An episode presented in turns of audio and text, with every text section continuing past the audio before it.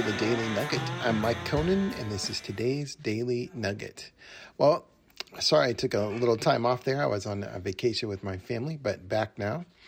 And we are looking at 1 Peter 4, and I know we're picking it up where we left off. And Paul's, uh, Peter, excuse me, is talking about suffering for Christ and how we will stand out in the world when we do not do what others around us do.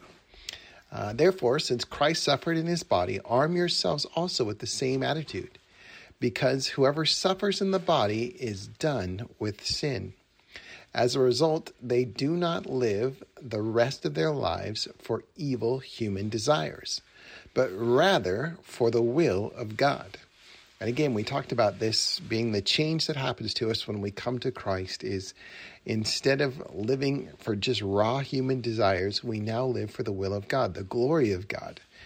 And then he goes on to say, For you have spent enough time in the past doing what pagans choose to do. And then he lists, in case you're wondering, okay, well, what is it this earthly life looks like? And he says this living in debauchery, lust, drunkenness, orgies, carousing and detestable idolatry. They are surprised that you do not join them in their reckless, wild living, and they heap abuse on you. But they will have to give an account to him who is ready to judge the living and the dead. For this is the reason the gospel was preached even to those who are now dead, so that they might be judged according to human standards in regard to the body, but live according to God in regard to the spirit. Okay, well, that's enough read for today.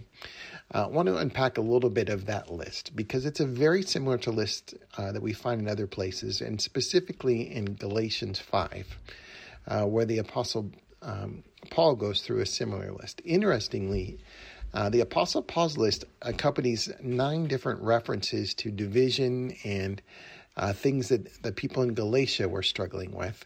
Um, but here you see uh, the list really deals with who these folks that that Peter is writing to, these folks that are spread out in this pagan culture, are dealing with head on. Uh, and it's this uh, debauchery. And debauchery in general is turning yourself over to your carnal desires. Okay, it's it's not having any self control, and so you just have given yourself over to a general practice of doing whatever you want whenever you want. Usually it's associated with things uh, that the world has uh, in some way labeled as evil, uh, like um, the list that goes on, okay? Uh, lust, and we, we know what lust is, and uh, interesting that he even lists lust in this context because he's also going to list orgies, carousing in the context here too. So uh, we know that uh, he wants to make sure that people understand that it's not just the participation in these things, but it's also that part of us that is uh, turned on, that is drawn in uh, to think about these things. Uh, and lust is something that is, I was just thinking about this the other day. The guy who wrote Every Man's Battle, um, he has, in the opening line, he tells you why he wrote the book. Uh, and he says that he's driving along in the car and he sees a woman and he's checking out this this beautiful woman, and the car in front of him stops and he rear ends the car. And it's at that point that he realized, man, I've got to do something about this situation that I'm in. And it's a battle. And this is a pastor, by the way.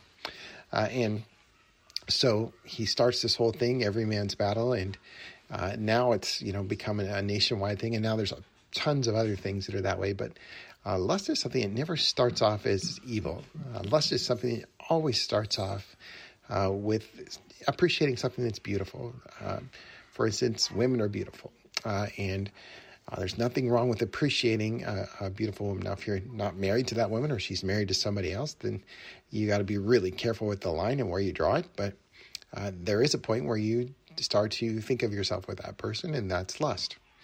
All right, now he continues on with drunkenness. Uh, and this is interesting because I, I, I don't know how people miss this in the Bible, but it's clearly taught uh, that this is not the life that we're supposed to live. Does it mean you can't drink? No, that's not what it says. Um, now, I know people that uh, don't drink because they don't want to be around folks who might be alcoholics and cause them to stumble. Uh, I know people who quit drinking because their parents were alcoholics and the preacher came in and, and the dad pretended like he wasn't an alcoholic and the preacher drank with his dad and, and then when his dad was done he drank a whole bunch more and beat them and it was a terrible memory and and I get it. Uh, and the same thing with Christians when we're doing that. It's it's the same thing as a preacher. You know, we represent something to people. Um, but uh, the drunkenness is the is the real issue in this text, which means of course, that you choose to uh, go so far that you lose control of your uh, inhibitions and you will do all kinds of things you shouldn't be doing. And orgies is uh, would most likely have been uh, associated with worship at that time, but it was very sexually arousing uh, type of things. And I don't even want to go into the details of that, but you get the idea. But in this context, it, it has a lot to do with worship um, and how they worshipped at that time. Uh, carousing, you, you kind of get an idea what that is. And then detestable idolatry, which is the problem with God's people throughout history. It seems to be that the people around them worship idols, so they found themselves sucked into worshiping idols. Uh, idols are simply this anything that, that we uh, set up as an image or a thought, um, not a thought, excuse me, an image or representation of who God is. And we start to worship that representation rather than the true God. Okay, there's a lot there. Um, let me just say this, okay? We're told that we're not supposed to live like this anymore. And if you're living like this, then you are, uh, are in a place that God does not want you to be. He wants you to be someone who turns away from these things and embraces Christ and embraces a new life. Uh, and he tells you point blank, you're going to be judged. And he goes on to say uh, that, hey, this is why we preach to people who are up there now, because they, we knew they were going to be judged. Uh, and so just in your mind, be remembering that. Everybody's going to stand before Christ in judgment. And it is true uh, that you will face judgment for everything that you have done. Having said that, though, uh, it is also true that if the blood of Christ has purchased you, uh, then Christ has paid the penalty for the things that you have done that have fallen into this category of debauchery, lust, drunkenness, orgies, carousing, and detestable idolatry. And so that is good news, my friends. And I will leave it with that good news. We're supposed to be different people. If you're into any of these things right now, repent and ask the Lord to forgive you.